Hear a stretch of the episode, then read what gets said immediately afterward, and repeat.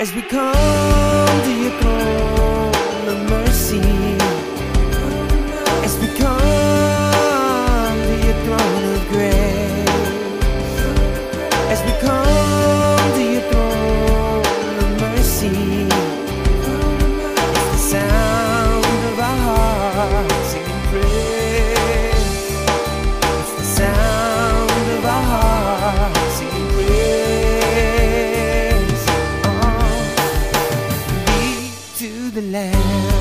Welcome to Glory to Glory, the radio ministry of Calvary Chapel of the Harbor. Join us now as Pastor Joe teaches from the book of Proverbs, chapter seventeen.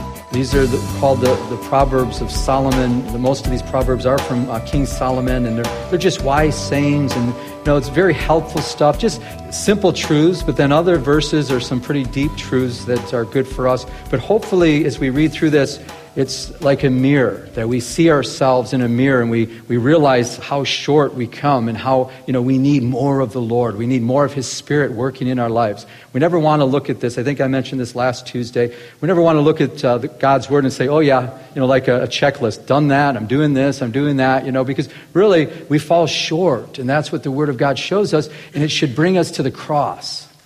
It should bring us to that place where we repent and turn to the Lord and say, Lord, I need help. I need you to help me in these areas. So guaranteed, as we go through uh, chapter seventeen, there's something here for everybody. Guaranteed.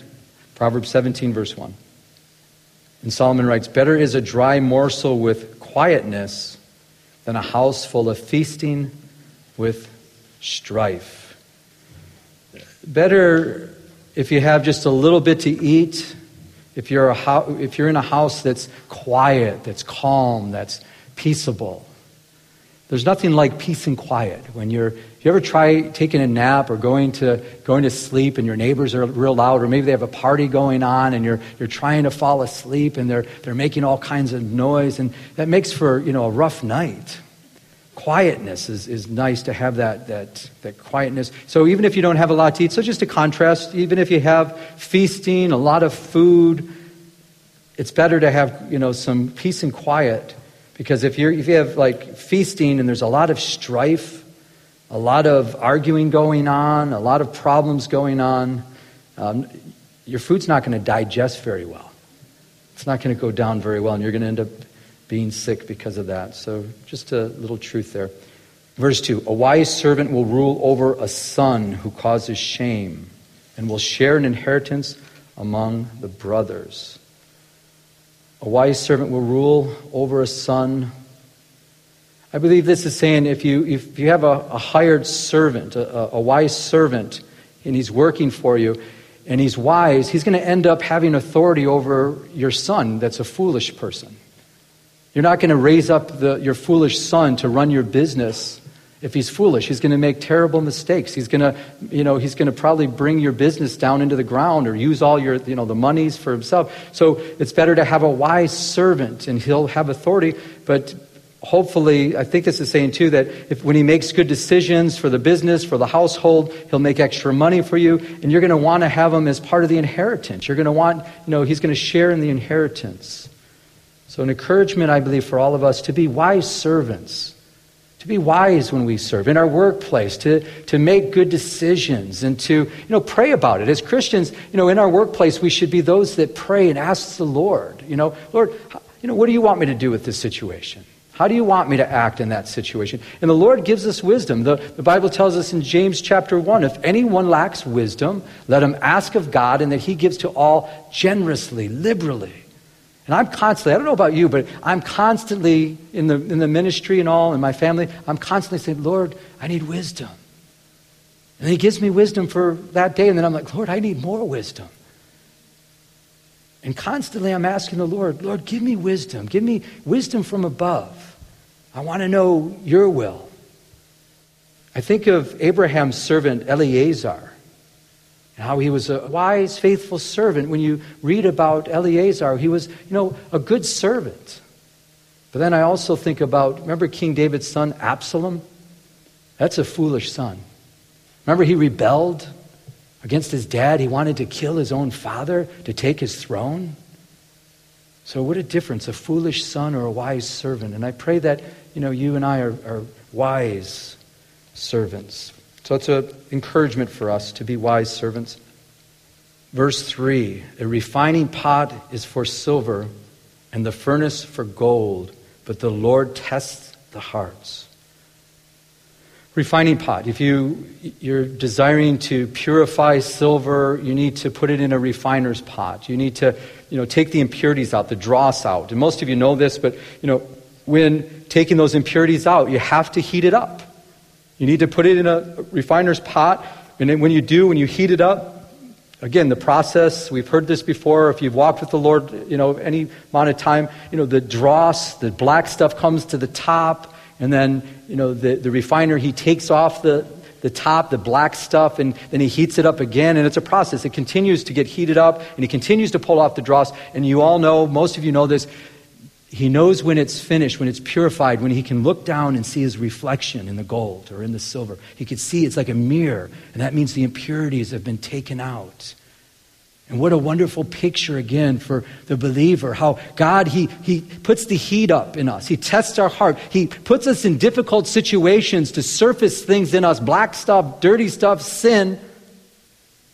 And then we see it and we give it to God and we ask him, Lord, forgive me, take this away. And he takes it away and he's purifying us. But when we're done is when he gets all the garbage out and people can see the reflection of the Lord in us.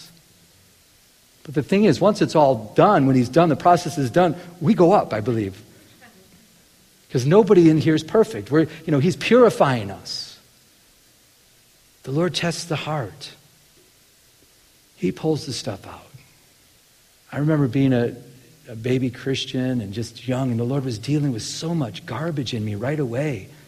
I don't know if that happened with you. I think he, he probably desires to do that with all of us. But I mean, when I totally surrendered my life to the Lord, I said, Lord, I have nothing to give you. This is a mess. Please do something with me. And he put his hand on my life. He empowered me with his Holy Spirit. He started working the work of his Spirit in my life. And all of a sudden, he just starts surfing. He's seeing all this garbage in me. And it was just so ugly. And I just, I remember one day just saying, this is terrible, Lord. And he's like, I know.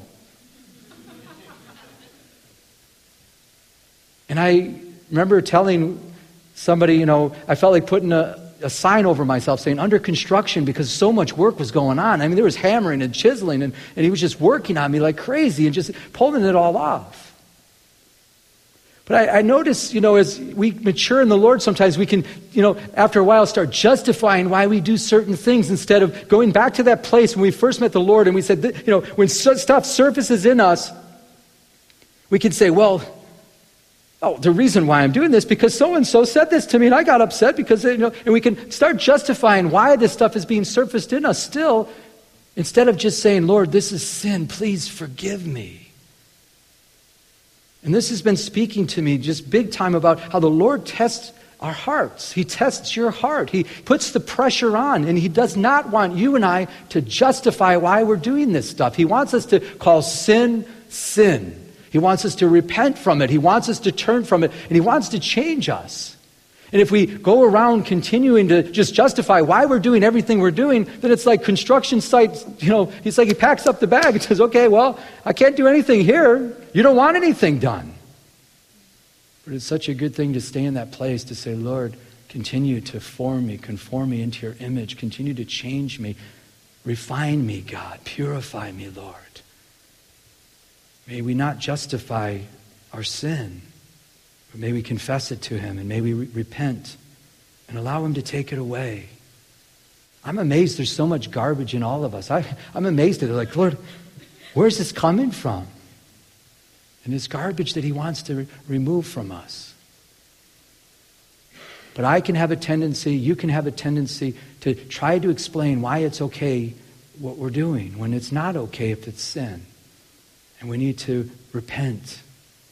Just like the day you met Jesus, you need to continue to repent and turn.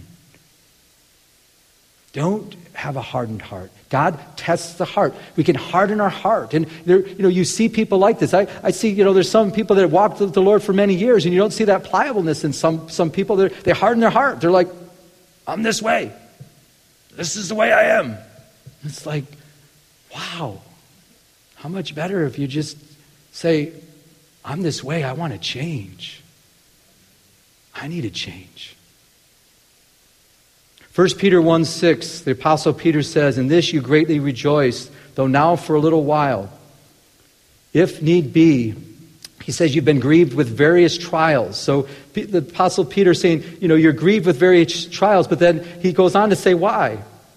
"That the genuineness of your faith, being much more precious than gold that perishes, though it is tested by fire, may be found to praise, honor, glory, and glory at the revelation of Jesus Christ." In other words, he's saying, you're going through these pressures, you're going through these tests, you're going through these trials that to test your faith. Your faith that's more precious than gold, and it's being tested with fire to be found to praise and to honor and to glory in the Lord. In other words, please don't, don't lose me here. In other words, when these trials happen, when these tests go on, and all of a sudden, you know, something happens. Let's say you get caught off in the expressway, and you're just getting, oh, you're just getting angry, and you're just getting, oh, so upset. And, and it's supposed to bring you to a place like, wow, Lord, where did that come from? God, forgive me. And then he touches you, and he takes it out, and then you say, praise you, God. Wow. I've been driving for two days, and I haven't yelled at one person. This is awesome. And then you start praising him for what he did. And you start giving him glory for what he did. And you start giving him honor for what he did as you just call out and repent and turn and recognize that, that that's coming out of you. So again, the, the refining pot is for silver and the furnace for gold, but the Lord tests the heart. Verse four, an evildoer gives heed to false lips. A liar listens eagerly to a spiteful tongue. An evildoer is basically one who does evil or does things that are bad. Giving heed means he pays attention or listens to, to those that lie. When you're doing bad things, when you're doing, when you're sinning, you're attracted to those that lie. When you're walking in the flesh, you're walking in darkness. You know, people that are walking in darkness, you're just kind of attract, you're attracted to them. Those that are lying, and, and it's saying, you know, that's what it's going to happen. If you're an evildoer, you're going to be take heed to false lips. You're going to believe lies. A liar also listens to a spiteful tongue. A spiteful tongue means a tongue that's full of iniquity and mischief and wickedness. I notice people that practice lying, and they manipulate, they cause mischief, they they cause, you know, iniquity. And, and, and I noticed that, if you ever notice that they attract other ones. And they start attracting each other, and then they're lying, and then and they're all kind of agreeing with the lies. And, and it's like, it's a good reminder for us as Christians that we're not to listen to that. When when those are around us that are lying and causing mischief and, and, and wickedness and iniquity, and they're, you know, we're to we're we're not to take heed, we're not to listen to them. Don't lend your ear to them. It's sad when you have people in the church that are, are saying things about other people, and they plant this seed. And I know this has probably happened to every one of us if you've walked with the Lord for a while, and they, they talk to you about somebody, and they plant this seed, and all of a sudden you have this seed in, in your thoughts, in your mind about this person. And I know I've done this myself, and, I, and I'm looking at that person because someone told me some really bad things about that. So I'm looking at that person thinking, is he really that bad? Because if half that stuff's true, I mean, that's pretty bad. And, it, and it, it's like sometimes that seed, it gets planted in your mind, and it's like you can never take that out. I'm not talking about wolves. I'm not talking about those that are practicing iniquity that should be called out on the carpet. I'm not talking about that. I'm talking about saints, believers, those that love Jesus Christ, those that are trying to walk with the Lord, and then they, they mess up and they fall and they get back up and they repent and they're walking again with the Lord. But you have some in the church that, that are trying to just bring division and bring, you know, bring these seeds, and they use some truth, but then they start lying. There's people in the church that are, and hopefully not in this church, I'm not, but there's there's people in, in churches that, you know, they, they manipulate and they lie because they want to tear other people down. And they go around, I, I've seen it happen, where they, they're lying and they say things about a certain person in the church. You're like, no way. Come on. And then you investigate and you figure, because this is some heavy-duty stuff. And then it's like, no, they're, they're just totally being slandered. They're totally being lied about. And there's people in the church that love to do that kind of stuff. And as Christians, we're not to take heed. If they're evildoers, we're not to, it says, a liar listens eagerly to a spiteful tongue. We're not to listen to. But if we have a tendency to be manipulative and lie and gossip, we're going to put our ear to that person. We're going, really? What else? What else did they do? What else did they say? Lord, help us. Verse five, he who mocks the poor reproaches his maker. He who is glad at calamity will not go unpunished. One of the cruelest things you can do is make fun of those that are less fortunate, the poor, those that have difficult times. And, and you know, God looks out for the poor. God looks out for those that are having, you know, difficult times and calamities. And, and we're to be those that, that help others that are in need. It's terrible. Kids can be so cruel, can't they, in schools? Can't they? I went to many different schools growing up. We moved a lot, you know, growing up, and just did some cruel things with kids. I mean, just like, it was just crazy. I remember, even in high school, I remember there was this this young man that, uh, I think we were in like ninth grade, and he was, you know, he, he was challenged mentally and all, and he was, you know, he was made fun of all the time, though. Sweet kid. And I wasn't even a Christian, but I knew it was right to befriend this guy and to, you know, be his friend, because everyone else just laughed at him and made fun of him and stuff. I thought, that's cruel. You know, you don't do that. And I felt for him because I went, I was laughed at a lot from going to different schools. I remember one time, it was just terrible. I walked in, it was an algebra class, and I walked in, and this kid had, his lips were, were bigger than normal and stuff. So they, they, they used a chalk, and they made these big, huge lips for the whole class, the whole chalkboard.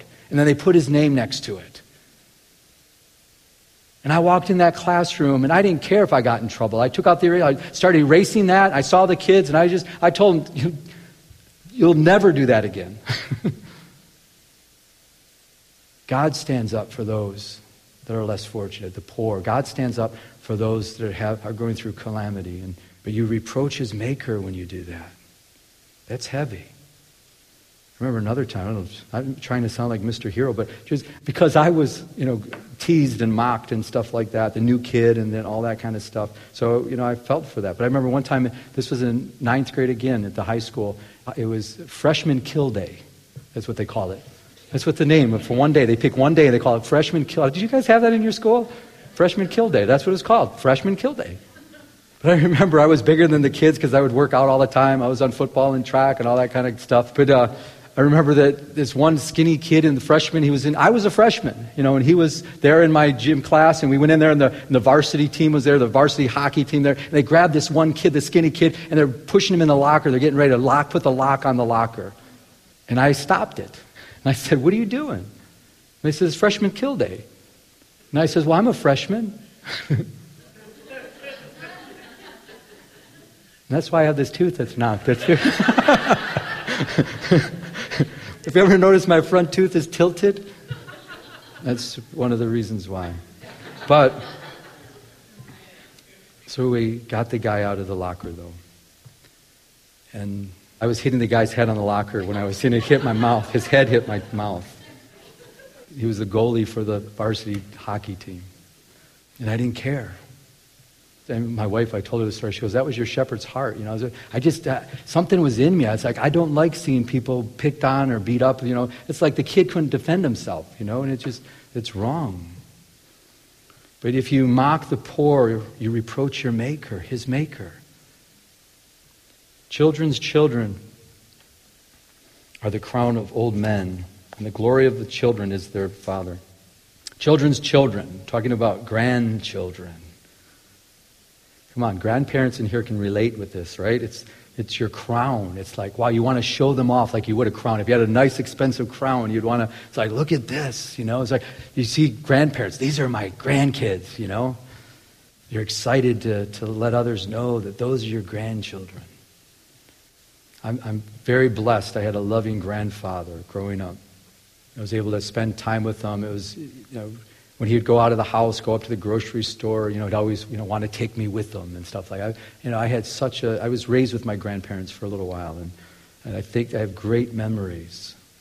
But it was like a crown. I can, I can relate with this. You know, he was, he was blessed by his grandchildren, my grandfather. I heard someone say, if someone said that if uh, I knew having grandkids would be so fun and so good, I would have skipped having children altogether. Somehow it doesn't work that way, does it? And the glory of the children is their father. The children, uh, they have a good father. They they look up to their dad, and that's they're like, that's my dad. So it must be an awesome for those that are dads to have your children say something like that. That's my dad. Verse seven, excellent speech is not becoming to a fool, much less than lying lips to a prince. Excellent speech, uh, eloquent speech, it just it doesn't fit. It's out of place. If he's if a person's foolish, their their speech gives them away. And you can tell, you know, you can tell in foolishness really throughout the Bible, when it talks about foolishness, you know, basically a fool has said in their heart, there is no God. And, and a, a foolish person is someone that does not believe in God, that mocks the things of God, and that's foolishness. Well, you can tell by their speech that they're foolish. Typically, you know, spending time with a person that doesn't know the Lord, you, you spend a little bit of time with them and you find out that there's foolishness that comes out of their mouth usually, typically, not always. So if they had excellent speech, you'd be like, whoa, you know, some, something's up with that. It's not, it's not right. And princes, if they're lying, they should not be lying. That was their royalty, and they you would expect truth to come out of their mouth, just like our politicians today, right? Verse eight. A present is a precious stone in the eyes of its possessor. Wherever he turns, he prospers. Basically, I'm going to read another translation for you. It says, some people think a bribe works like magic. They believe it can do anything. Obviously, that's not true. But some people, they think it's a precious stone, a, a present. In other words, a present, you're giving someone a, a bribe that's that's precious, and uh, in the eyes of its possessor, they're like, wow. They think that that's going to make them prosper, and they're going to able, they're, they're going to manipulate that way, but it's it's not true. Verse nine, he who covers a transgression seeks love, but he who repeats a matter separates friends. Covering transgressions. You know, it's a, another warning of, of gossiping and talking about others, and, and it's a warning to, you know, when somebody repents and turns, we're to, we're to keep that covered. We're not to go around. And that's love. But he who repeats a matter separates friends. It's so easy to, to separate even the best of friends. There's another scripture that talks about that. But by t- talking and, and, you know, gossiping and stuff. So another warning for that. I think about Noah when he was drunk. Remember that in Genesis chapter nine when Noah was drunk? Remember what happened with his son Ham? He exposed his father's nakedness. His father was naked. He was uncovered in his tent. And he went and told his two brothers. Remember that? He was, he's uncovering his nakedness.